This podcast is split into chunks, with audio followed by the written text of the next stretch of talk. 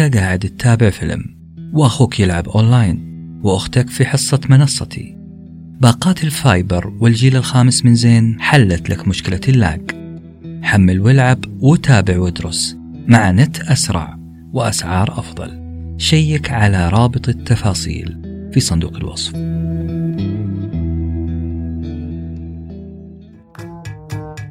مرحبا. هذا ساندويتش ورقي.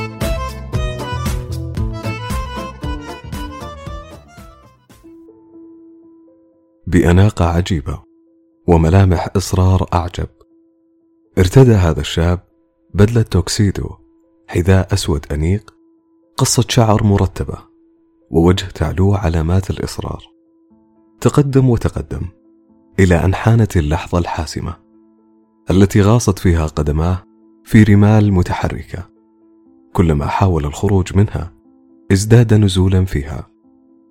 هذا الشاب الناجح لم يعد يستطيع التقدم رغم نجاحه. والسؤال المحير ليه؟ ليه شخص ناجح أنيق لا يرى أنه يغرق في الرمال؟ السبب ببساطة هذا الشاب لا زال يعتقد أنه على نفس الأرض الصلبة القديمة. لا زال يعتقد بأن طريقة خطواته السابقة وطبيعة الأرض القديمة ستمكن من التقدم. لا زال يعتقد أنه بنفس الإمكانيات السابقة سيتجاوز الرمال المتحركة.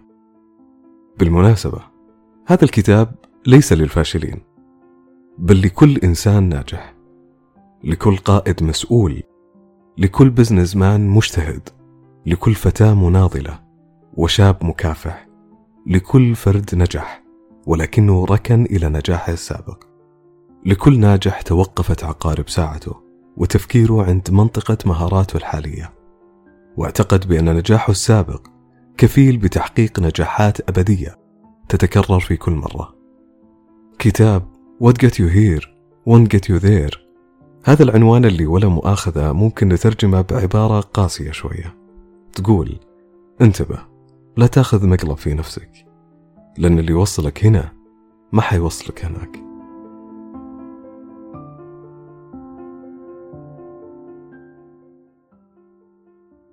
عشان أقدم الكاتب بأفضل صورة أحب أحكيكم عن إعلان تجاري نزل في مجلة من المجلات. الإعلان لشركة تأمين. إعلان عبارة عن صورة سمكة سلمون تقفز إلى خارج الماء. ودب بني على طرف الشاطئ. يفتح فكيه على مصراعيهما ومخالبه تحاول التقاط سمكة السلمون. التعليق اللي تحت الصورة ملفت. يقول هل تشعر بأنك الدب؟ حسنا نحن نعتقد بأنك السلمون هذا الإعلان لفت نظر مؤلف الكتاب مارشال جولدسميث ليقول نحن نتأخر عن النجاح لسبب بسيط لأننا نرى بأننا أكبر مما نحن عليه في الواقع. نحن نعتقد بأننا نؤدي أدوارا استثنائية وقياسية في العمل بينما الواقع يقول غير ذلك. ويحق لي أن أسألك هل خيب الكتاب ظنك؟ أكيد بل الأكيد أنه راح يخيب ظنك أكثر مع كل صفحة تقرأها. لأنه يكلمك بكل صراحة عن أشياء لا نود لا أنا ولا أنت معها. لذلك اعذروني على اللي راح تسمعوه. الكتاب يقول إحنا مفخمين إمكانياتنا في العمل. إحنا ننسب فضل الإنجازات في العمل لنا فقط.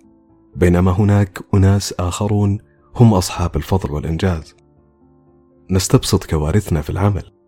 نرى بأن احترافيتنا أضعاف أضعاف ما يمتلكه زملائنا. باختصار نحن سنتعامى عن عيوبنا وسنرى بأننا أكبر من مكاننا الحالي. وهنا تكمن الخطورة. خطورة أنك تحقق نجاح معين. هذا النجاح يجعلك اسيرا له. قد تعيش وهم يقول لك أنا دائما سأنجح في كل الأوضاع سأنجح ايا كانت الإمكانيات المطلوبة سأنجح. قد نقع تحت خديعة فكرية تقول إمكانياتي ستؤهلني دوما للنجاح وأخيرا الوهم الخطير اللي يقول لك سأمارس نفس طقوسي وعاداتي من أجل تكرار هذا النجاح. أنا لا أحتاج للتغيير لا أحتاج للتطوير. باختصار النجاح سيتحول إلى إبرة بنج. قد تعيقك عن التقدم. وممكن نصبح بعدها همسترات تدور في عجلة. نعم أنت تجري بلا توقف. لكن للأسف في نفس المكان. كأني سامع اعتراضات منكم. اعتراضات تقول نجاحاتنا السابقة هي وقود ثقتنا. انتصاراتنا الصغيرة أو الكبيرة هي الهضبة التي نعتلي عليها ويعتلي معها تقديرنا لذواتنا. فكيف تطلب منا أن نتخلى عن هذه النجاحات ونستصغر أنفسنا؟ كلامك غير منطقي. خلوني أستدرك وأقول أن الكاتب يوافقكم الرأي. يقول العيش في نجاحات سابقة ليس شيئا سيئا بل هو أساس ثقتنا مضاد حيوي لقلقنا. ومحفز لخوض مغامرات جديدة. لولا تلك الصورة الإيجابية والتي نرسمها لأنفسنا. للبثنا ليال في السرير رافضين من بدء مغامرة عمل جديدة. لكن المشكلة تكمن في أن هذا الشعور المفعم بالثقة قد يحبط كل محاولات التغيير التي يجب أن تقوم بها. عندما يكون رأسك مليء بالنجاحات فقط راح تتعامل مع أي تغيير في حياتك بواحدة من الثلاث ردات فعل التالية.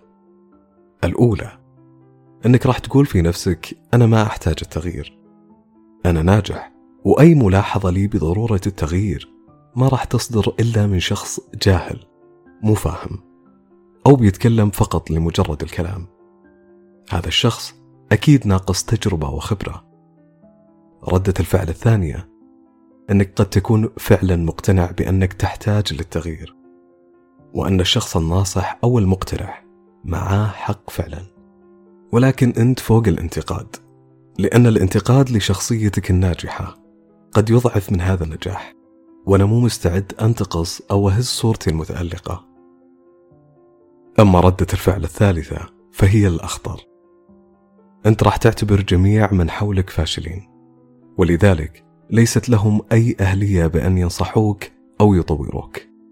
يا صديقي عندما تنجح ويفشل الآخرون طبيعي تقول لنفسك كيف أنا المنتصر أسمع لأناس خاسرين؟ في كل الأحوال النجاح قد يجعلك أصم عن التغيير والذي سيقودك لمزيد من النجاحات.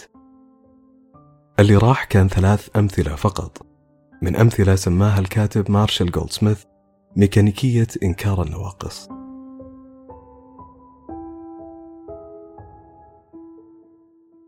مبدئيا لازم تحذر من الأربع المغررات. هذا اللي فهمته بعد ما قرأت فصل كامل طرحه كتابنا اليوم. أربع مغررات أو بالأصح أربع جمل لو قلتها بعدم اكتراث فهي كفيلة بأن توقفك عن التقدم والتغيير. أربع جمل تخليك تعتقد بأن طريق النجاح يحتاج صفة واحدة معينة هي المسؤولة عن نجاحك. الجمل المغررة تقول أنا نجحت. أنا أستطيع أن أنجح. أنا سوف أنجح. وأخيرا أنا اخترت أن أكون ناجحا. مستغربين من كلامي.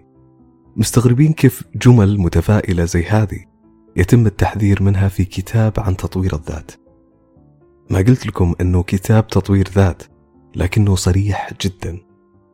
خلوني أعيد الجمل الموبقات مرة ثانية. نجحت؟ أستطيع أن أنجح. أنا سوف أنجح. وأنا اخترت أن أنجح. هذه الجمل قد تعيقك من أن ترى أنك في حاجة للتغيير. وخلوني أبدأ بأول جملة. أنا نجحت.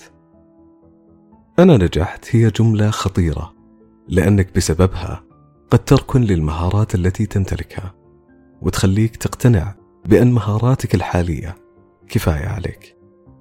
وبالتالي راح تهمل ألف سبب وعنصر للنجاح. الجملة الثانية أنا أستطيع أن أنجح. لاحظ هنا أنك راح تركن للثقة اللي اكتسبتها بسبب نجاحك. أنا راح أتكل دائما على ثقتي في نفسي وبالتالي لا أحتاج أي سبب آخر للنجاح. الجملة الثالثة أنا سوف أنجح. وهنا أنت تركن للدافعية اللي في قلبك تجاه النجاح. راح تقول أنا حماسي وحده راح ليل نهار. الدافعية. وأخيرا أنا اخترت أن أنجح. هنا أنت ركن للإرادة فقط. عندك إرادة ولذلك عندك اعتقاد أن النجاح اختيار. هذه الجمل مو خطيرة لو اجتمعت لكنها خطيرة إذا صار واحد منها. هو شعارك في الحياة. زي هذه الجمل راح تخليك إنسان متطير إنسان مؤمن بالحظ الشؤم بالصدفة أو أي سبب ميتافيزيقي آخر. نعم نحن مؤمنين بقوانين لا ندركها قد تسهم في نجاحنا ولكن أن تصبح إنسان متطير بتطرف تؤمن بأن النجاح والفشل عبارة عن روح تلاحقك وتتلبسك. وتطير بك لعالم الفشل والنجاح. هنا المشكلة. جمل زي هذه تخليك تؤمن بأن نجاحك السابق هو سبب نجاحك الحالي. هو فقط. وليس مثلا اجتماع عدة عوامل مع بعض. زي المعلومات اللي جمعتها المعرفة اللي كدستها القرارات اللي أخذتها وراح تاخذها. ما راح تحط اعتبار لأهمية التغيير اللي تجري في حياتك. أو الناس اللي تعرفت عليها. فقط أنت نجحت لأنك امتلكت مهارة معينة في الماضي أو وصلت لمستوى ثقة عالي أو تعيش دائما حالة دافعية مؤثرة أو أن اختياراتك دائما موفقة. الكاتب يقول أنت متطير وبعيد كل البعد عن كثير من عوامل النجاح المستقبلي وبالتالي ستبقى في ذكريات نجاحك السابق واحتمال تطيح. لأنك لن تتطور.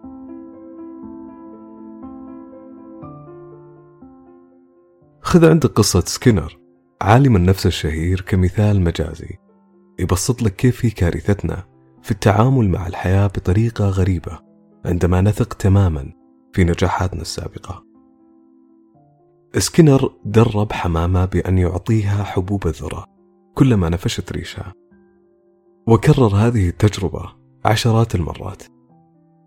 إلى أن تكون داخل عقل الحمامة قانون. هذا القانون مفاده التالي. أنا كحمامة كلما نفشت ريشي كلما حصلت على الطعام. وهكذا صارت الحمامة تعيش بهذا الفكر البسيط. المشكلة أن الحمامة صارت تقول لنفسها كل شيء تمام. طالما هذا القانون ماشي وفعال لي أجرب أجنحتي وأطير لي أبحث عن طريقة أخرى. أكسب منها حبوب الذرة. أؤكد لكم كما يؤكد سكينر إن هذا اللي كان يدور في عقل الحمامة. طيب إيش دخلنا إحنا بحمامة سكينر؟ مثالك ولا مؤاخذة ساذج وغير محكم. إحنا ما إحنا حمامة سكينر ولا بنتصرف بنفس الطريقة. أبدا. المثال هذا في مكانه لأنه فعلا هذا اللي يحدث لنا بطريقة أكثر رقي نوعا ما.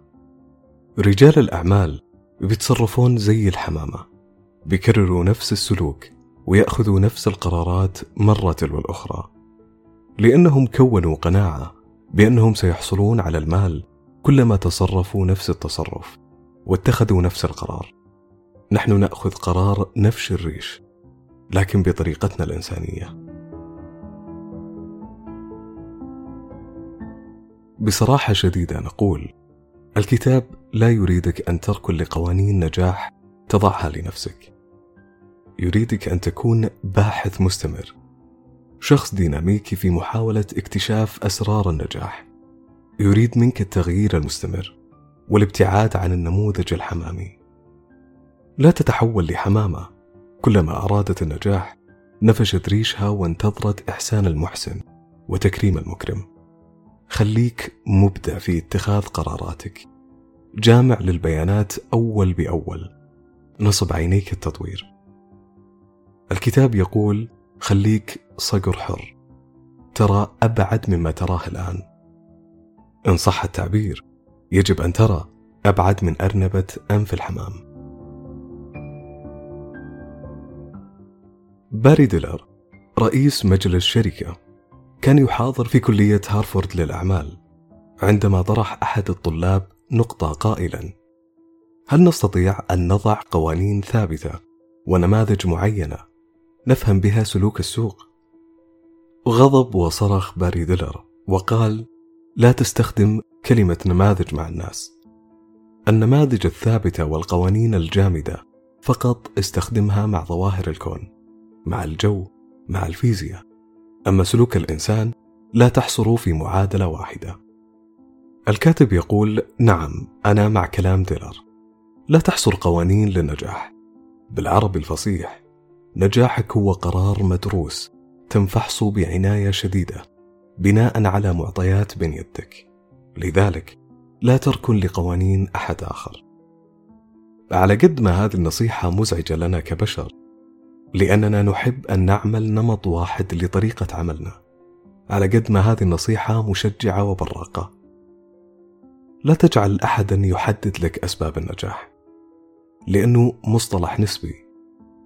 أنت شخصيا اللي تسمعني الآن عايش في ظروف درجة حرارة حالة مادية سمات اجتماعية دين مذهب قيم حالة صحية أو نفسية.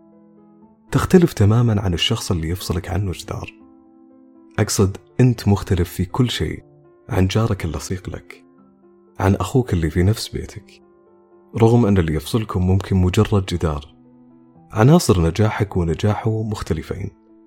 وعشان تعرف ما هي عوامل نجاحك خليك باحث خليك متحرك خلاق ملاحظ قوي. وأخيرا خليك صاحب قرار. أنت من تضع عناصر نجاحك. يقول الكاتب أو كأني سمعته يقول أيها القراء بعد ما نكدت عليكم وحاولت إقناعكم بأنه لا تعتقدون بأنكم أذكى من الحقيقة. يؤسفني بأنه ليست لدي خلطة معينة تزيد من ذكائكم. كالعادة الكاتب خيبني لكن بسرعة شديدة استدرك الأمر وقال لكني أستطيع أن أعطيك بعض العادات مجموعة عادات خاطئة نمارسها مع من حولنا. وتسهم في خلق جو متوتر لا يساعدك ابدا على الانطلاق في النجاح. عادات تبطئ من قدرتك على التغيير وتخليك أسير نفس العادات وشوفة النفس. خلونا نبدأ بعينة من هذه العادات السيئة.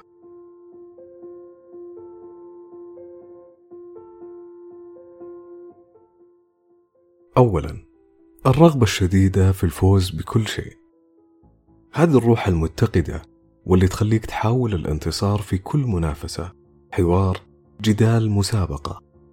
هذه الروح اللي راح تسحبك تجاه مشاحنات تجعلك تركب راسك وترفض رؤية مجال أوسع من الاقتراحات والحلول والرؤى. راح تغطي عينك وتسد إذنك عن تشكيلة طيبة من التغييرات والمداخل الجديدة. فقط لأنك تعصبت لرأي معين وعقدت العزم على الانتصار أكثر من الملاحظة وتعلم شيء جديد. ثانيا التعامل بمثالية شديدة. خلينا نتخيل أنك دخلت نقاش وانت تحمل أجندة معينة. مثلا دخلت حوار معروف كلنا نعرفه. من هو أفضل لاعب في العالم؟ لو دخلت هذا الحوار وفي نيتك إنه ميسي مثلا أو رونالدو هو الأفضل صدقني لن ينتهي هذا الحوار إلا بمغالطة نفسك ستين مغالطة. راح تحرم نفسك من الاستماع والاستمتاع بآراء من يتحدثون أمامك. التعامل بمثالية وبقناعات مسبقة راح تسحبك تجاه عدم التغيير.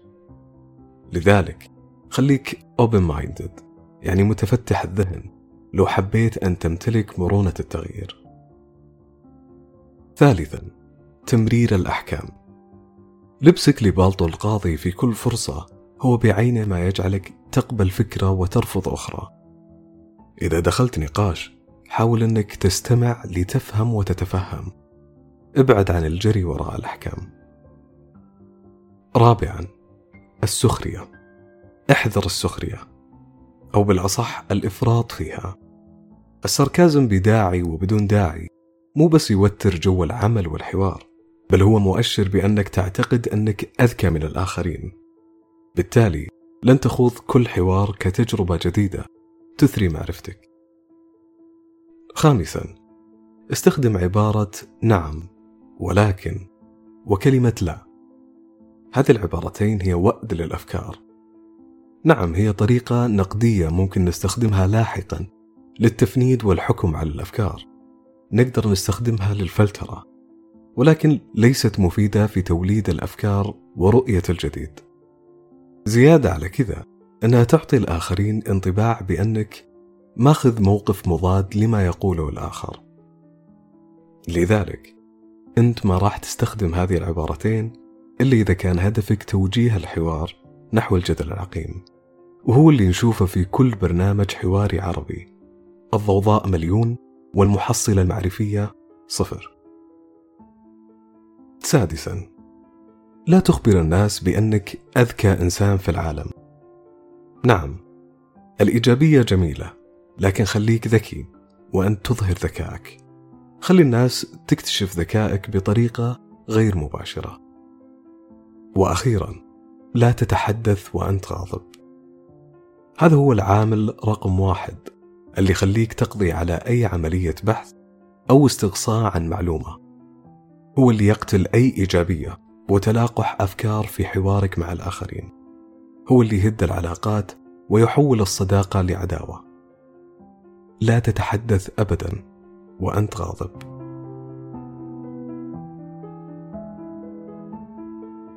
نجي الآن لأخطر مقطع في الكتاب. واحد من أقوى أعداء النجاح هو الولع المبالغ بصناعة الأهداف. وضع الأهداف هو شيء جيد. المخيف هو أن تتحول حياتك لمجموعة أهداف يجب أن تحققها ومن دونها تشعر بالفشل.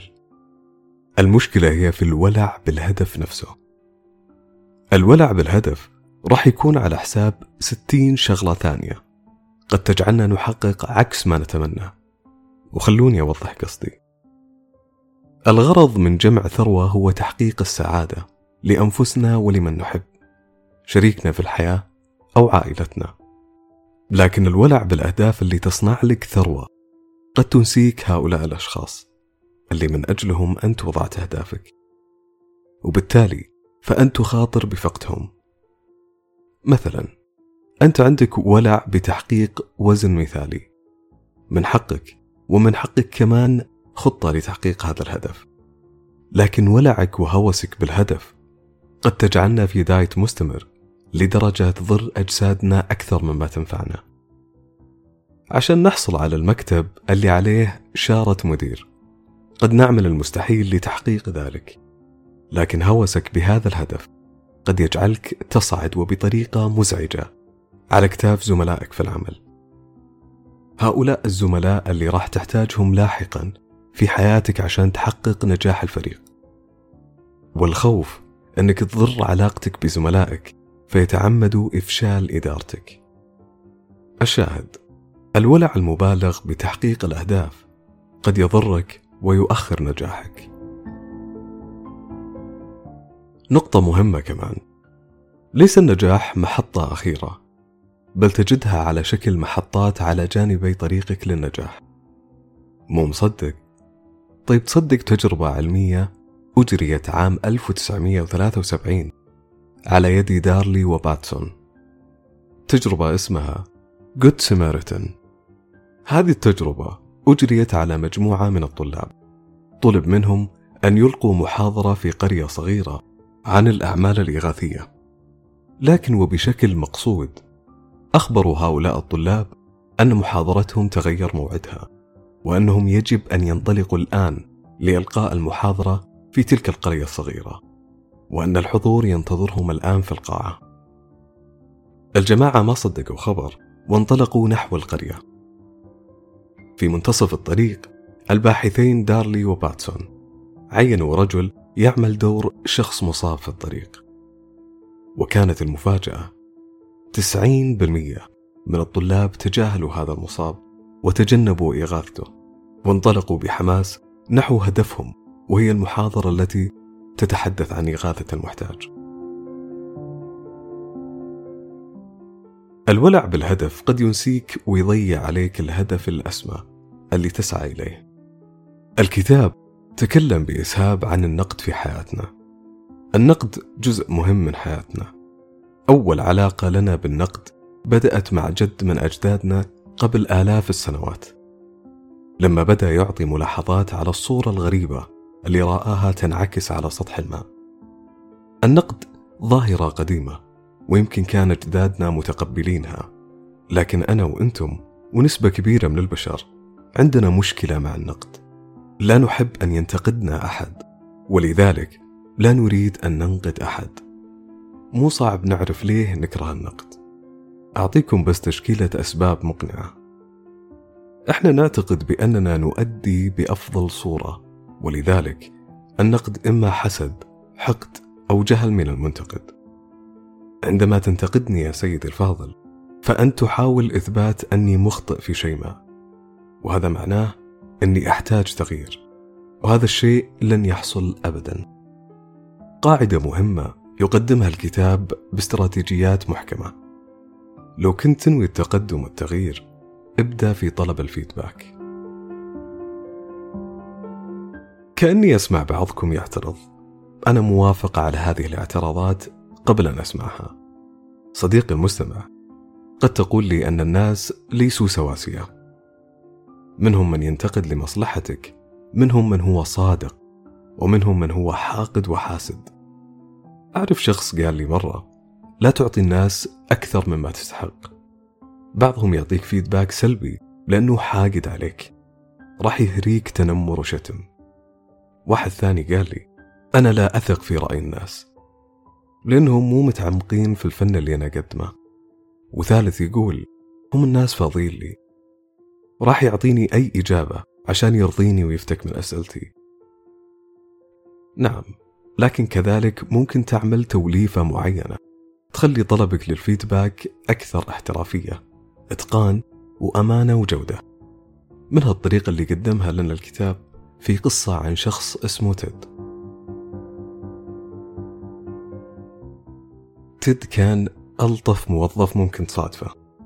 محبوب من رؤسائه عمله متقن سمعته زي الألماس.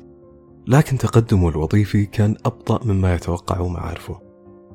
مؤلف الكتاب مارشال جولدسميث يقول بعد عدة جلسات مع تيد اكتشفت عيبه.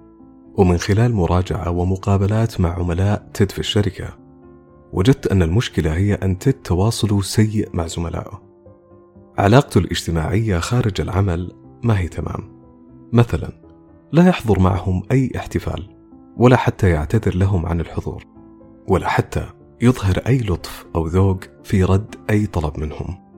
بالعربي الناس حست أن تيد يعتبرهم مجرد أدوات في المكتب. وهذا الشيء هو اللي أزعج المدراء من تيد وهذا اللي طرح سمعته وضعف من إمكانية نجاحه.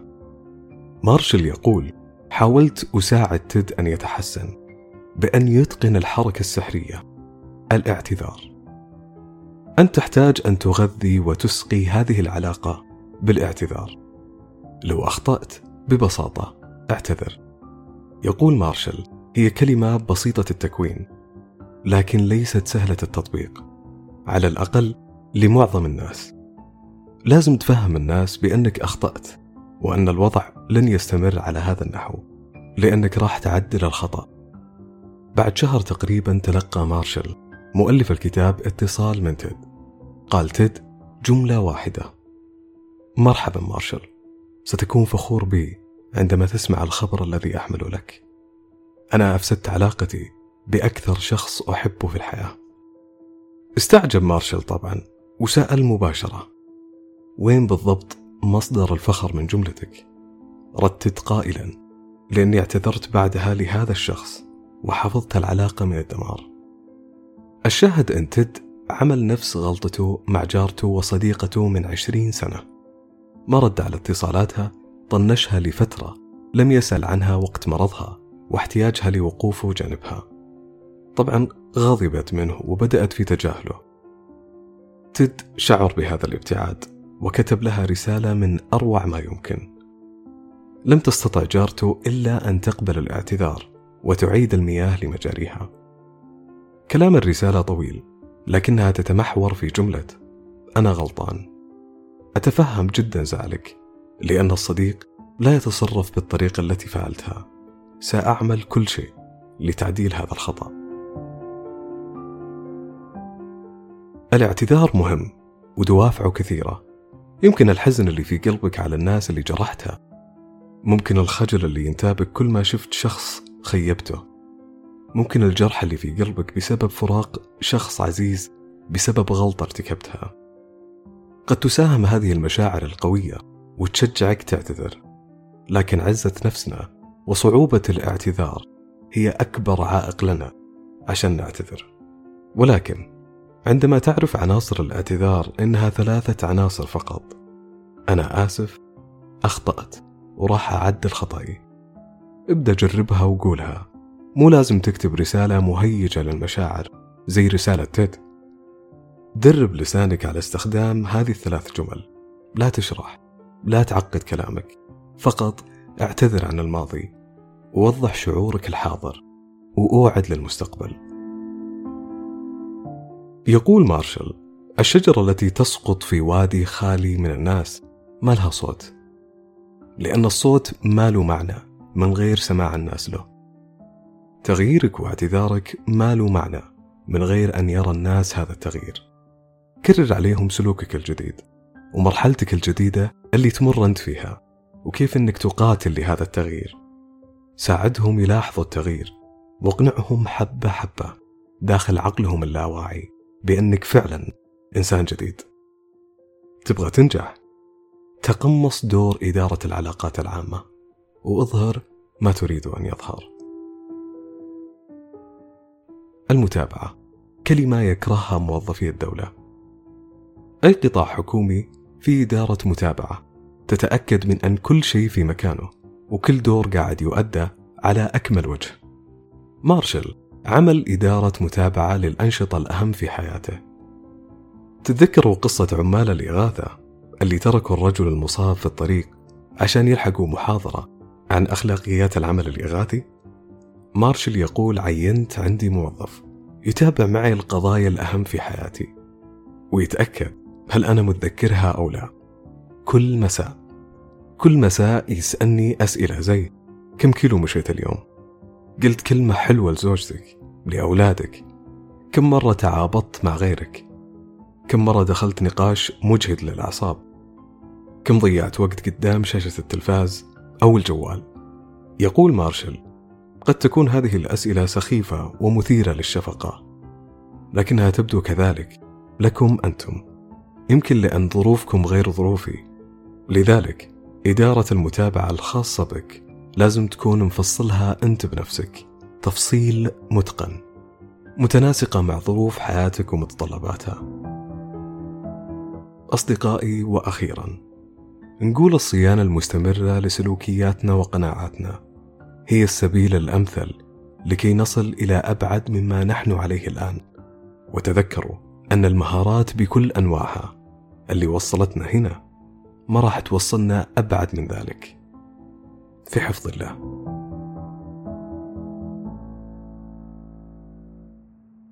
كنتم مع ساندويتش ورقي وجبة معرفية نتشارك لذتها.